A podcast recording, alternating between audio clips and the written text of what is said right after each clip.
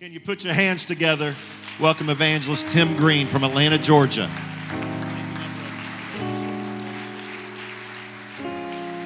Praise the Lord, everybody. What a privilege to be in the house of God on this last day of 2023. Is that correct? The last day of 2023. We just started, didn't we? And now it's almost 2024. Very excited to be here to spend this time with you, and I have great expectations of what God wants to do in the Spirit in the next year, but also a great, great move of God before this year is ended. So, what a great time to be in the house of God.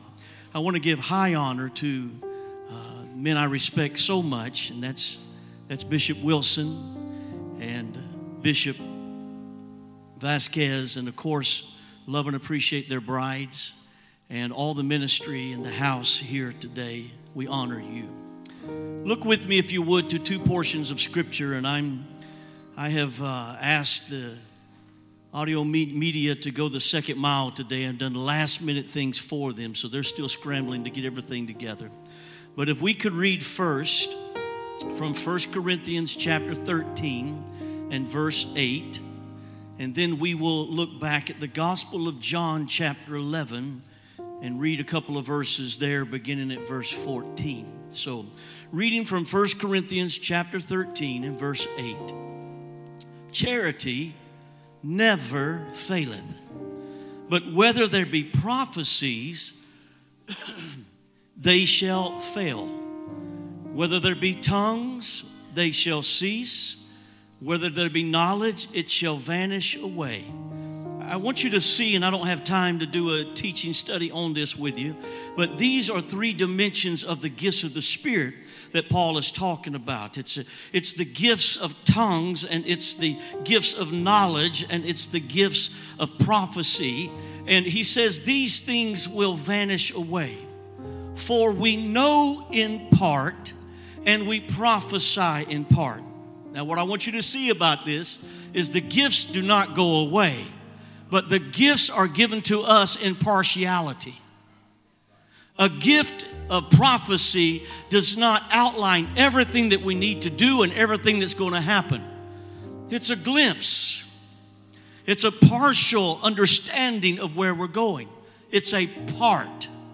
And you live that part in faith, believing that prophecy.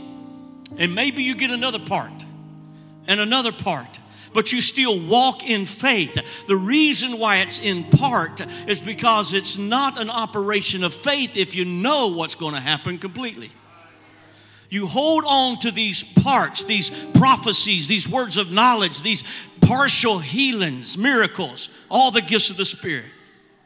And then when the fulfillment of that comes, when that which is perfect is come, you don't hold on to the prophecy because you've got the fulfillment of it. So it vanishes away. It's no longer as important for your faith and you drive in that. That makes sense. We know in part and we prophesy in part. But when that which is perfect has come, that which is in part shall be done away. When I was a child, I spake as a child, understood as a child, I thought as a child.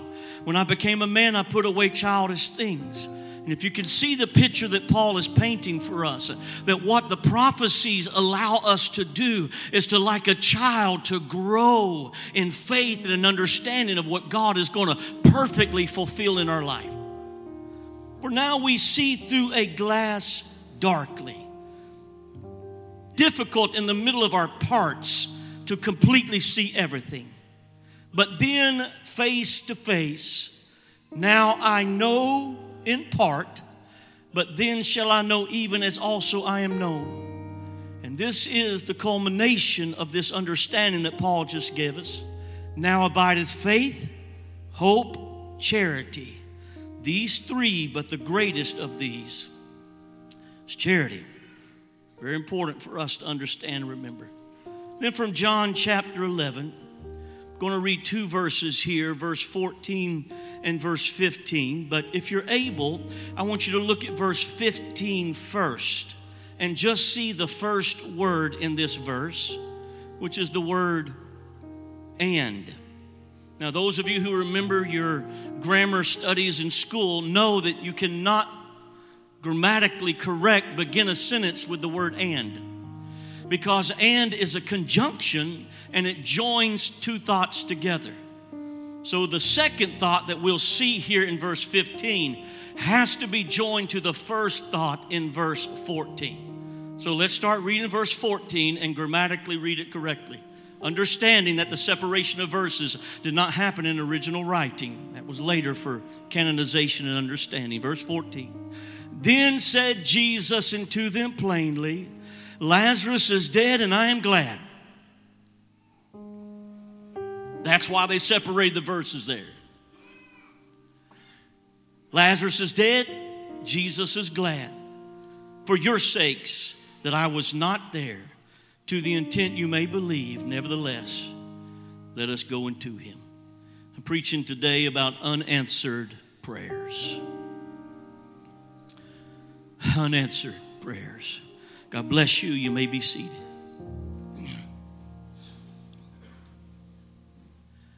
I'm traveling this morning without my wonderful, beautiful, anointed wife, Lois, or Luscious as I call her. You're welcome to call her Lois. She is ministering in the Sunday school session at the church in Memphis. She will be with us tonight, and you'll get a chance to love on her and let her love on you.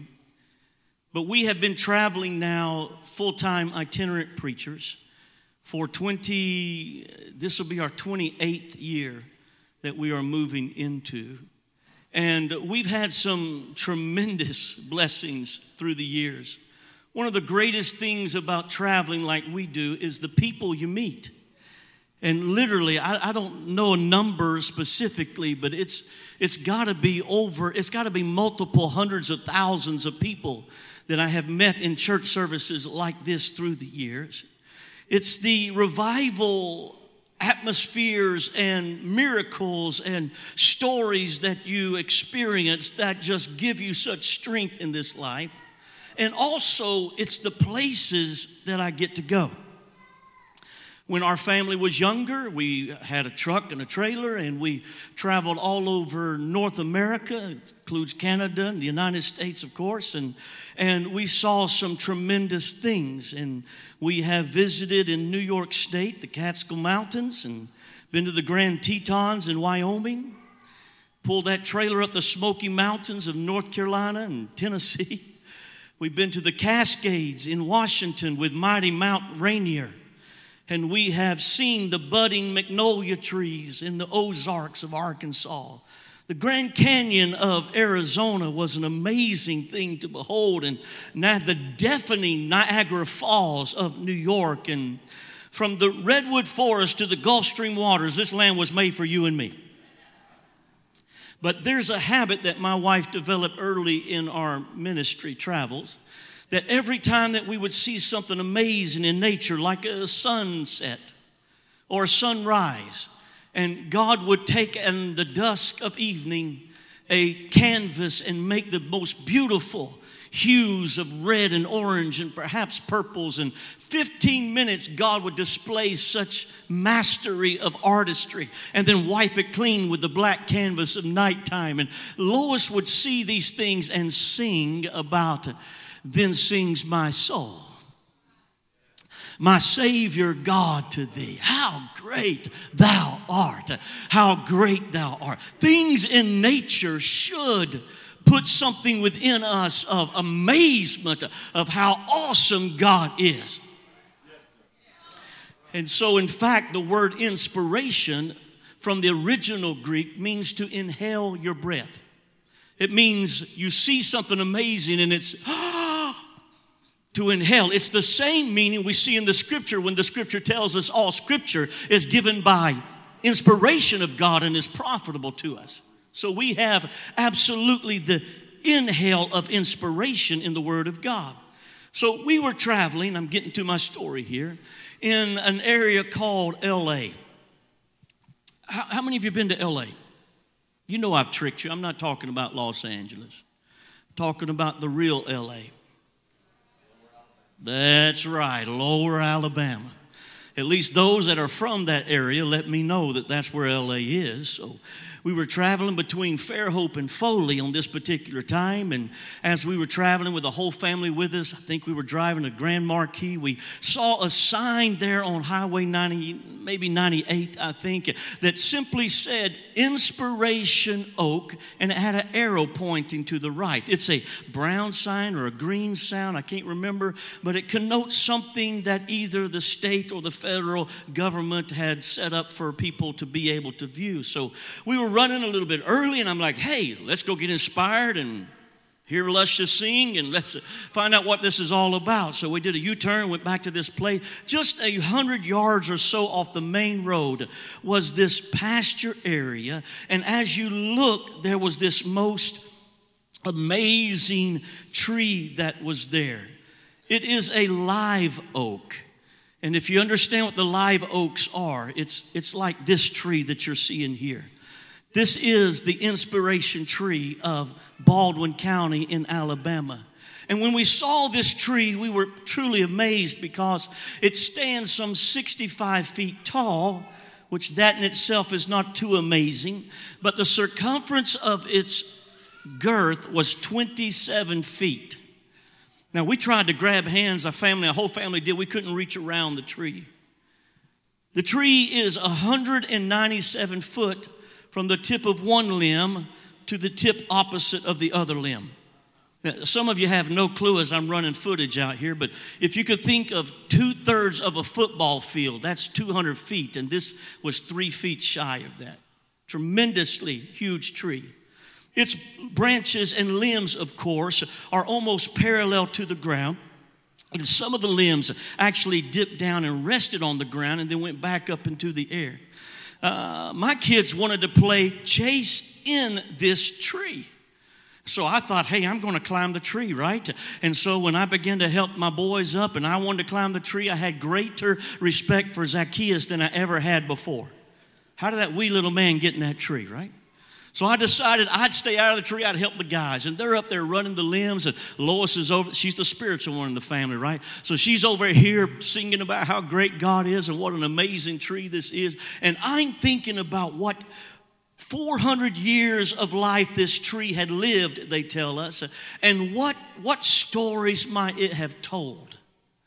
What battles might have been fought? What, what traveling individuals might have slept in the boughs of the limbs for safety, what, what lovers might have carved hearts and signatures of their name, and what, what could this tree tell us the story of? And we were truly amazed. And it was some months later that we had opportunity to go back that way, and we decided we was going to leave a little early so we could go and be inspired. And we're traveling, but this time we missed the road. And we thought, surely that's the road. Where's the sign? And we figured out where the road was. The sign was gone. We came back, but that pasture area was now fenced off, gated. And when we looked through the gates, there was no longer leafy boughs. The tree was dead. Gate was locked so that individuals could not get in to this place and become harmed from crumbling limbs. This was intriguing to me that a tree that had lived maybe 400 years now, in the short time that I was aware of it, was dead. I did some research on Google and found some interesting things. The parcel of land that this tree belonged on belonged to one family for several generations.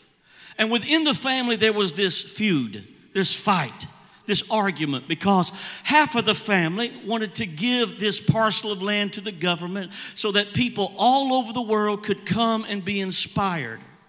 Noble. The other side of the family said, No, we don't want traffic.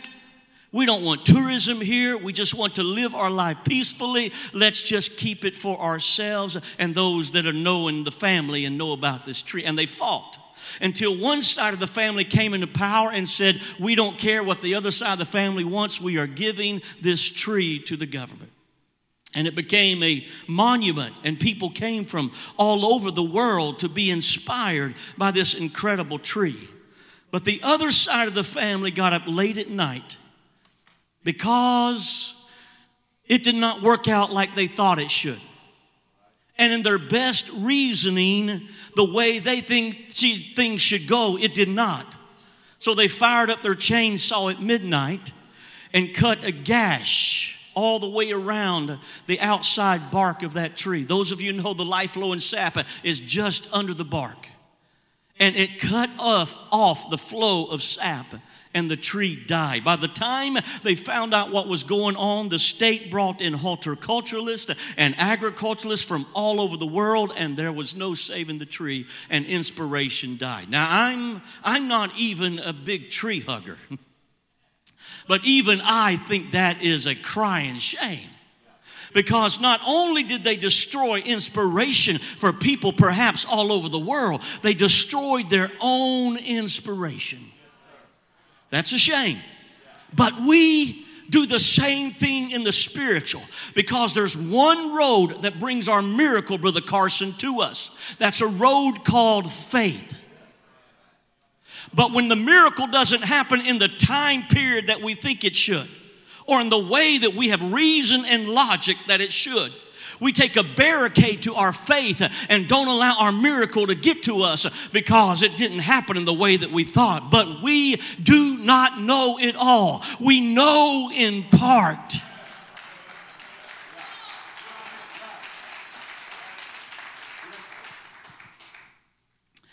I anybody here ever put a fleece before the Lord? You know what that means? I think most of you do. If not, you can ask someone after service. Does God answer your fleeces? I'm getting a mixed reaction here. Some are like, oh, yeah. Some are like, oh. God doesn't answer my fleeces. and I'm not really sure. Maybe I do improper fleeces, or, or maybe, uh, maybe God's like, you know, you got to walk a deeper level of faith and not know things, right? So, whatever it is, God doesn't answer my fleeces. But I, I can remember a time that this is what I prayed to the Lord. This was my improper fleece. I said, Lord, I'm desperate for an answer in my ministry. Do I need to go to the right hand or do I need to go to the left hand? And so I put this fleece before the Lord when I said, if you want me to go to the left hand, have this respected man in my life call me before 12 o'clock tomorrow. And then I said, But if you want me to go to the right hand, don't have him call me. Yeah, I've got God's arm twisted behind his back because by 12 o'clock tomorrow, I'm going to get my answer left hand or right hand. He calls or he doesn't call. So I decided that next day that I was just going to be real spiritual and fast all day, you know, till 12. And so I'm fasting and I'm meditating and I'm praying and, and uh, the phone doesn't ring and I'm waiting and finally it's 12 o'clock and the phone hasn't rung and I'm thinking, you know what? I'm going to give God one more hour in case he's on a different time zone than I am. I, why do we do these crazy things? I waited till one o'clock and then I'm like, hey, there's my answer. Thank you, Lord, for an answer. I went out my front door to begin to do what I told the Lord was going to happen in my fleece.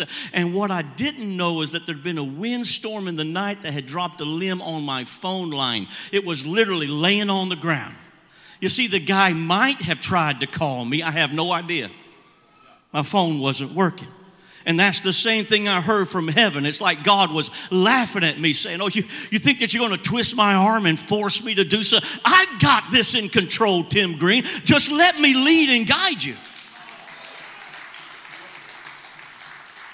We sometimes want to make God our, our jack in the box.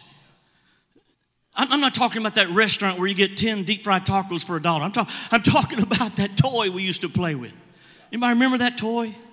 All around the mulberry bush, the monkey chased the weasel. That's the way the money goes. Pop! And out jumps Jack, spring loaded, to perform for us. I learned to manipulate Jack as a boy because I knew if I cranked him about six times at the very top of that crank, he was ready to perform. So I put him behind the door of my sister's room. And when she walked in unexpectedly and the door brushed Jack, he jumped out and performed for me. I'm, I'm sure mama performed on me, so, you know, I didn't get away with a lot of things growing up.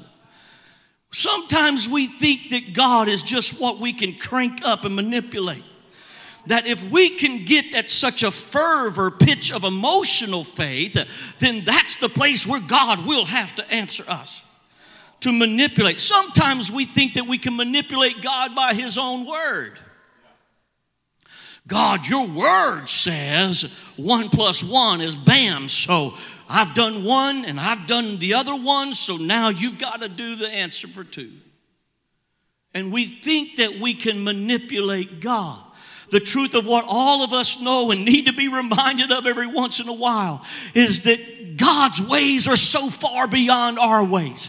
Our ways are so finite and so limited, and His knowledge is so infinite and unlimited. And we're operating off such small logic and understanding, even the most intelligent and spiritual of us. When we put God in a lamp and make him our magic genie, then we limit him down to a small place of servitude for our miracles and healings and prayers to be answered. It's just when we need him, we're going to rub that spiritual lamp and let him jump out and perform miracles for us. Nothing in the kingdom of God is formula driven. Even the promises and the prophecies that we read in the Word of God is not formula driven, they're all relationship driven. Now, we talk about salvation as being a salvific formula. That's an incorrect principle. There's not a formula for salvation. You don't repent of your sins, get baptized in Jesus' name, receive the gift of the Holy Ghost, evidence of speaking in tongues, and now live a separated life into God, and that's your formula of salvation. There's no formula for salvation, it's a relationship. You move into a relationship of faith and belief in a holy God that created us and made us, and you humble yourself in relationship to Him as the Savior of your life to repent of your sins. You have faith that if you cry out to Him, He'll forgive you of your sins. Now you commit yourself in baptism, calling on His name, and He washes away your sins. And then in your pursuit of Him, He fills you with the Holy Ghost evidence by speaking in other tongues. It's all relationship driven. And by the same thing, every gift of the Spirit, every healing, every miracle, every prophecy and promise we have is relationship driven. This is why sometimes unanswered prayers hurt our faith because we expect that we have God backed into a corner where He has to answer us and we have reasoned and logicked out every way that He possibly can answer us, and then it doesn't happen. I read a thick book, autobiography of the former President of the United States, Richard Nixon. And he confessed that in his early life, they were quite poor, his family was. His mama was a Quaker in religion, and it was said of her that often in her personal prayers, she would speak things that nobody understood. Sounds to me like she was a spirit led or spirit filled woman. Oftentimes, she would speak things, what we would call prophetically, to individuals that would come to pass. She was a very spiritual woman. Because of their poor state status, the plan of the family was to send the eldest brother of Richard Nixon to college. And then once he went through college, they tried to pull all their money together to send him to college.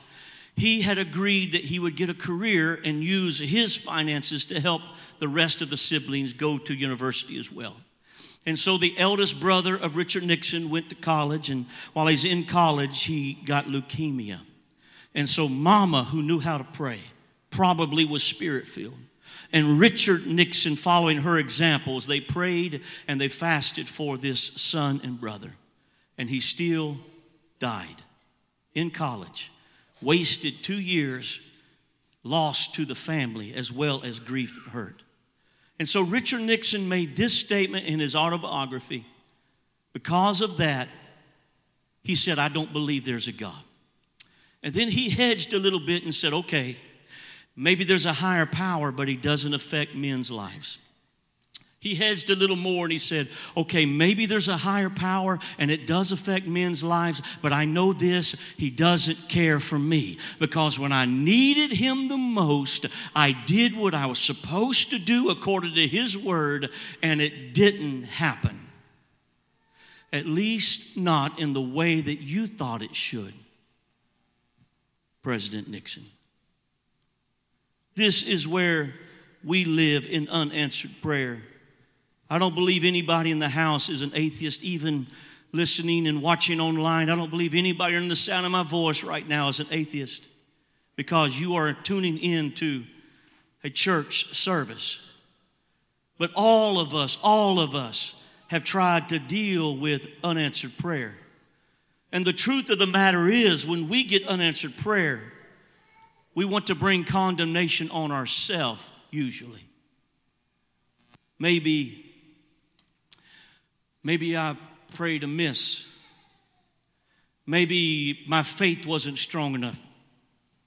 Maybe God is upset or mad at me right now maybe this maybe that and we've got all kind of reasons because it's difficult for us to understand how we as the people of god called by his name can look at direction in the word of god concerning prayer and have prophecies and do what we're supposed to do and then god doesn't answer this is exactly what martha and mary are dealing with in john 11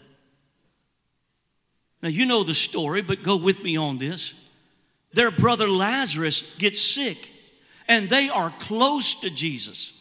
When he goes anywhere close to Bethany where they live, they're going to put him up in their house. They're going to feed him. They're going to host him. Their hospitality is for you, Jesus, here. And so when Lazarus gets sick, Martha and Mary must have said, Don't, don't, don't worry. Told everybody in town, Don't worry. We're close to Jesus, and he's a healer everything's going to be fine. And so they decide to send word to Jesus. And it's interesting to me that when they send this word to Jesus, they say this Lazarus, whom you love. I mean, like, how many Lazaruses there are brothers to Martha and Mary, right? Lazarus, oh, the one that you love so much, right? He's sick feeling like they have to let him know we love you, you love us, and this is very important to us, or we wouldn't ask you. And so Lazarus is sick. When Jesus gets the word, he ignores it. The disciples must have been confused as they're like, hey, Did he offend? Did they offend him last time he was in Bethany? Have they lost their faith there? We know he's still a healer because he's doing healings right here where we're at. The disciples must have been confused. And Jesus doesn't answer and he doesn't give excuses to the disciples. Everybody there gets no answer. And days pass. And finally, the word comes from Bethany, the second word. And I want, I want you to see how hurtful it is spoken in this word because the word is don't bother to come to Bethany. Lazarus is dead. What they're saying is, you've so offended and hurt us, don't even show up at the funeral. We don't understand why you weren't here, why you somehow didn't love us anymore, why we somehow the relationship we had. We don't understand, so don't even bother to show up. We don't want to see you right now. When the disciples heard that Lazarus was dead, probably their last reason in their mind was, you know, we're not going to Bethany. Lazarus is sick because Jesus knows he's going to get better. But when they find out he's dead, they were blown away. In fact, Jesus has to finally address them and said, No, no don't be worried. Lazarus is only sick, and we're going to go now and wake him up. He's just sleeping. And the disciples said, Well, it's good for sick people to sleep. Let's don't go wake him up. They're confused as they can be. They have no understanding of what's going on spiritually. And so Jesus turns to them plainly and says to them, Lazarus is dead. Yippee! Woohoo! I am glad for your sakes. Now, if they were confused before, they're definitely blown away now. The truth of the matter is, we can 2020 reason what Jesus was saying because, in just a matter of a couple of verses, he has said he's asleep and he's also said he's dead. Oh, does that mean that Jesus was speaking past, present, future stuff? Or does it mean that it's not the death that's to, it's not the sickness to death? So go, does it mean uh, we can we can reason all kind of stuff? But the truth of the matter is, this is a little bit beyond us. We don't understand fully why Jesus would even say that. And so now Jesus begins to head back toward Bethany. When he gets all the way to the outskirts of town, Martha hears that he's on the outskirts of town. And one of the Gospels says that she went a secret way to find him. She snuck out the back door, and when no one was looking, hid behind that tree, and she knew that path through the high weeds where she could go. She went a secret way because she didn't want to run into anybody in town. Her testimony was broken. She told everybody, Jesus and I are close. Don't worry about Lazarus being sick. All we got to do is get word to him. He's going to come and heal him. And now she doesn't have any excuse and answer for her testimony when she who loved Jesus prayed a prayer and it didn't come to pass. She don't want to see anybody in Walmart and them say, I, I thought you and Jesus were close.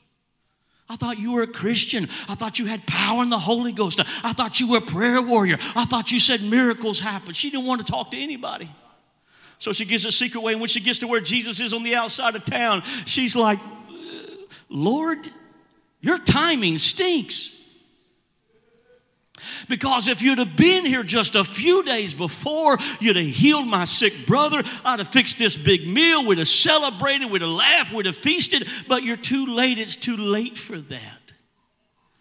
Long story short, she goes back to, to, to the house and she tells Mary, Jesus outside, you could go a secret way to see. Mary does the same thing slips out the back door and sneaks to where Jesus is. She's the more emotional one. So when she sees him, she must have fell at her feet, pulling her hair. Why weren't you here, Lord? Ah! That's okay. I was just trying to wake up a couple of people. you have terrible timing, Lord Jesus.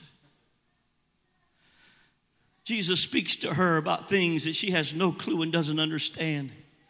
And then finally, he turns his attention and begins to head toward the graveyard where Lazarus is. But he doesn't go a secret way, he walks right down Main Street.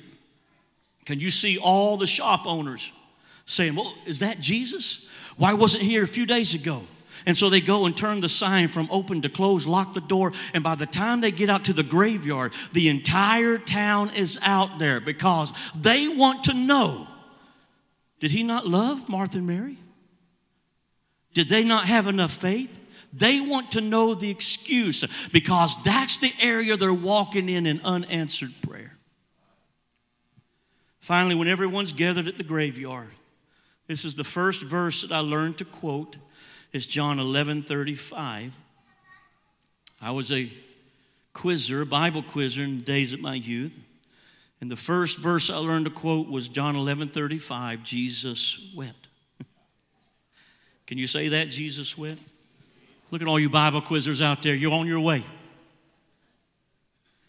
Jesus stands in front of the grave, and everybody wants an answer, an excuse, a logical reason. They're thinking, hey, if you really love them and you didn't come, then maybe it was the travel. Maybe Chicago airport was snowed in and you couldn't get here. Maybe the traffic was backed up in Memphis and you tried. You, what, why weren't you here? Do you love them? And what's the excuse? And Jesus only stands there with tears flowing down his face. No reasoning, no logic, no excuses, just tears flowing down their face. And as they're watching him, the tears are dropping so profusely that they turn to one another and they say, Whoa, do you see that expression of love? He, we don't understand why he wasn't here, but look, he loves Lazarus. Very key. Because when they had enough faith to believe that he loved him, now Jesus speaks and tells them, Open the grave, remove the stone. And Martha says, Uh uh-uh. uh.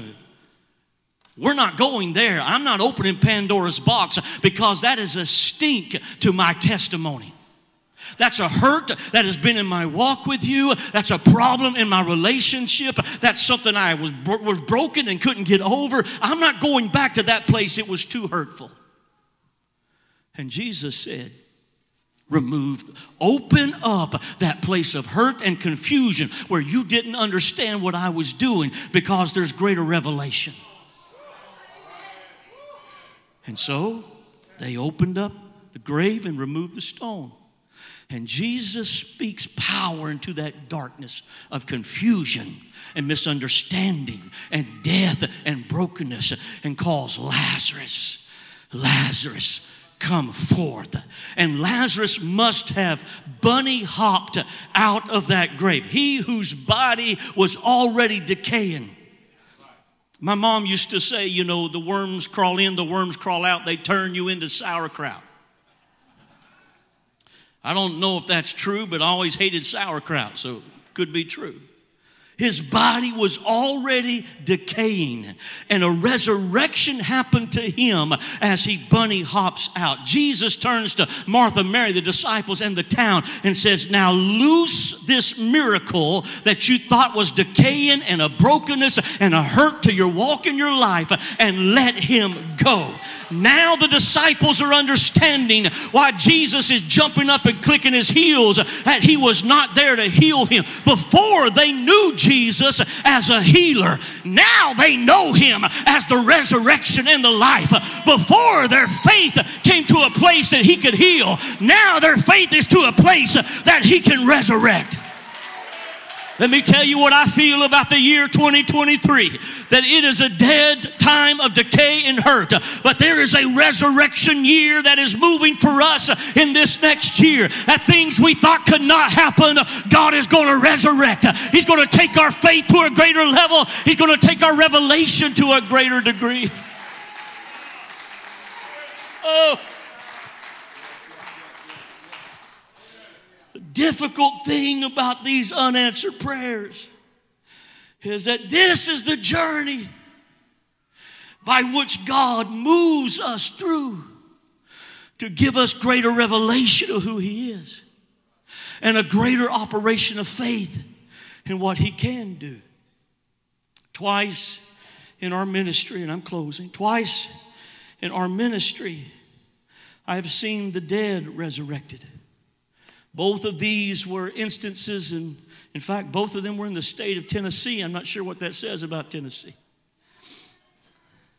One in West and one in Central Tennessee. Both of them were church services, not much unlike this. In an altar service, both of them, one on the pew and one on the altar, fell out with no breath, no heartbeat. Both of them over six and seven minutes with no beating heart and no breath coming from them, were completely gone. Both of them God raised up to life and resurrection power changed the dimensions of church.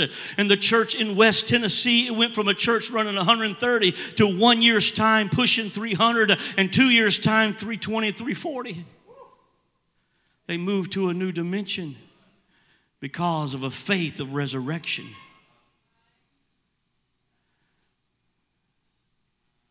But who wants to volunteer today? To be resurrected. None of us, none of us want to go through hurt. None of us want to go through confusion. None of us want to be confused and misunderstand our God that we love and wonder why. None of us want to live that place in unanswered prayers. But this is the journey that brings revelation to us. So when God gives you the opportunity to remove the stone from that place where you don't understand why God didn't answer that prayer. And why did he allow this child to do this and this loved one to go and this why did he why didn't he hear why didn't he and all of the whys and wanting reason and logic well we have to understand that God is trying to set us up for a greater revelation of who he is in relationship with us and for a greater dimension of faith to operate in our life. I'm here to say there were some great things that happened in 23. And there was also some tough things that happened for me in 23. But overall, I'm just going to tell you it's been a time of burial for me. But I've got a promise of a resurrecting God.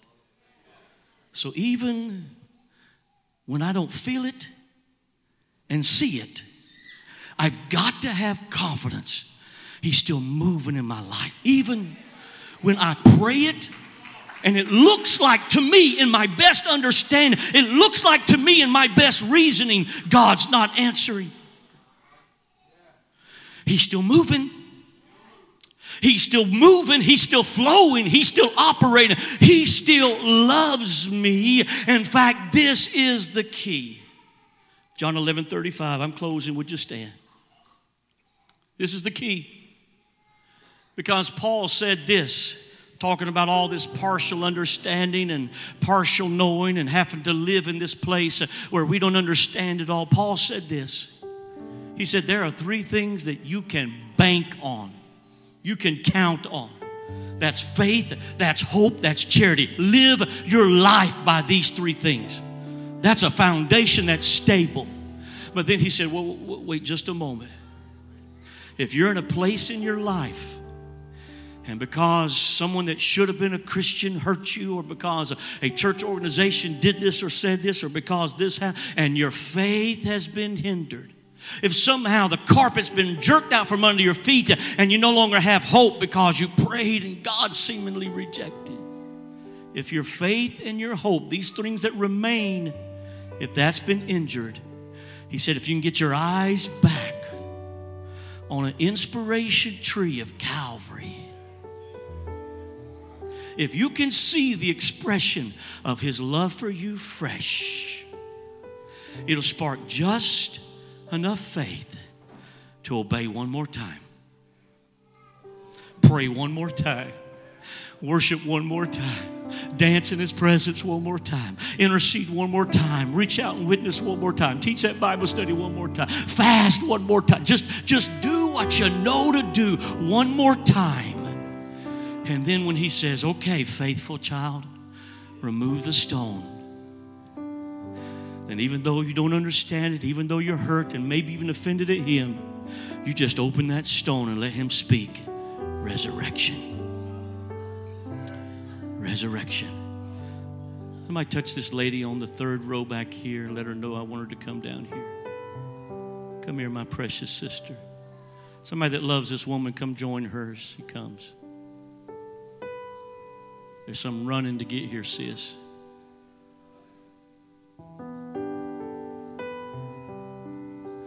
Holy Ghost directed me to look at you in church service today. And I saw your faith. I saw your love for God, your dependency upon Him. But I see this thing in you that you, does He even know where I'm at? I prayed prayers and they didn't happen like I thought they should. And all the confusion that all of us deal with when we go through these things. And God doesn't do it like in our small mind, like we think it should. But God's been talking to you, my sister. He's got this in control. Woo. I see a resurrection of joy coming to you. I see a river of peace flowing to you.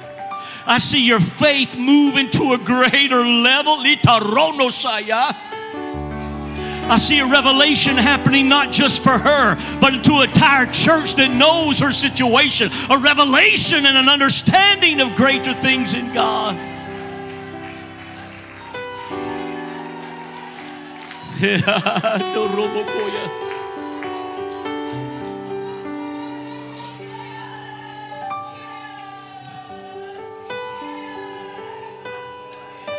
Brother Carson, would you come? Can I speak to you, man of God?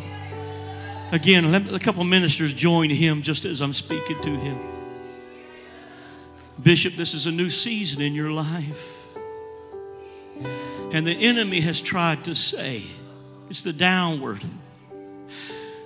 But that's not true because this is what I see mantles and anointings that you have shared in your ministry all your life. There's still fresh mantles for you to share for this group of people and those that you'll come close to in this last season.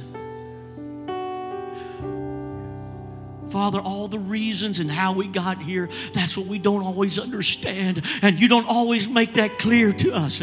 But let us have great confidence. You love us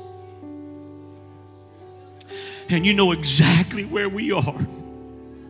And the way that things turned out might not have been the way that you did things, but He's a God of resurrection and life.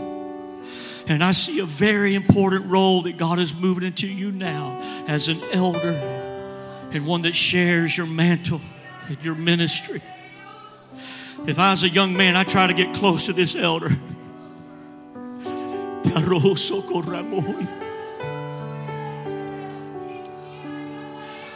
There's revival promises upon Bethlehem Church. There's a harvest. The building is almost ready. We know God has already prophesied we're going to feel it. We're going to feel it.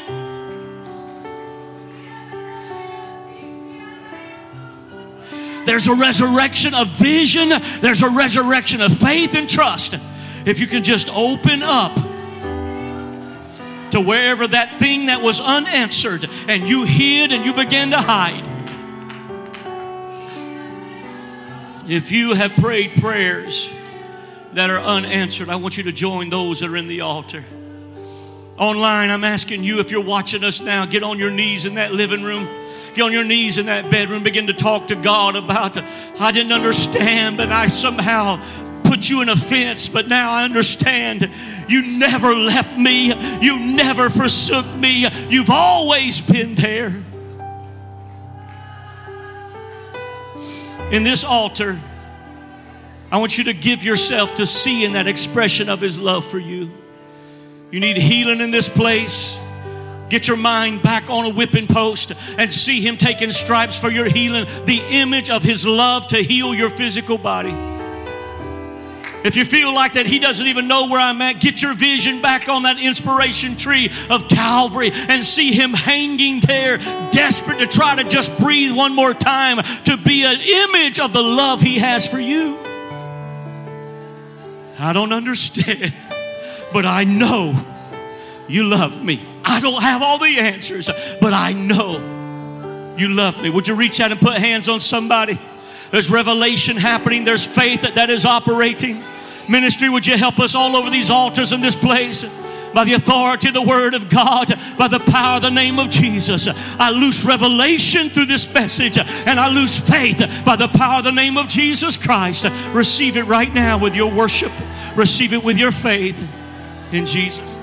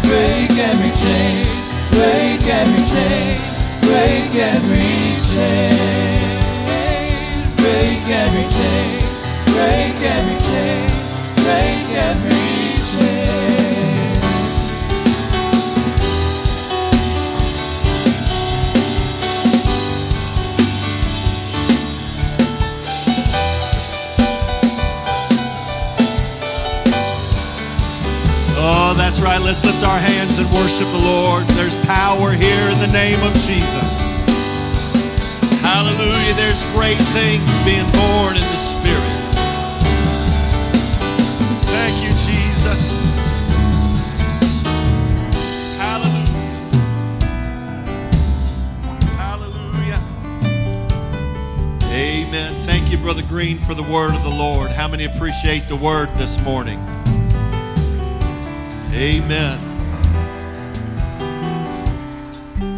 Amen. Tonight, five o'clock, be free. It's our our uh, addiction program that's in the dining room of the educational facility. Prayer at six, church at six thirty. Amen. You're welcome to pray as long as you like. For all of our guests, I'd like to invite you to meet and greet. If you walk through the vestibule and out through the prayer room, there's a room on the right, and we have some snacks, and we'd love to spend some time with you. Also, registration for her conference is happening right now in the vestibule. And this certifies that Waylon Pruitt was baptized in the name of Jesus Christ.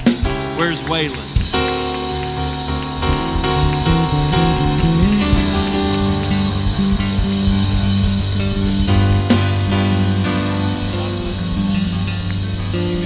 Hand clap of praise. Amen. We're preparing to dismiss in just a moment. If you volunteered to help with her conference, they're meeting right over here to my left. There's a lot of stuff to do. They're set up. There's serving food. There's a lot of things that need to be done. And if you volunteer for any of that, over here to my left, and you're dismissed in Jesus' name.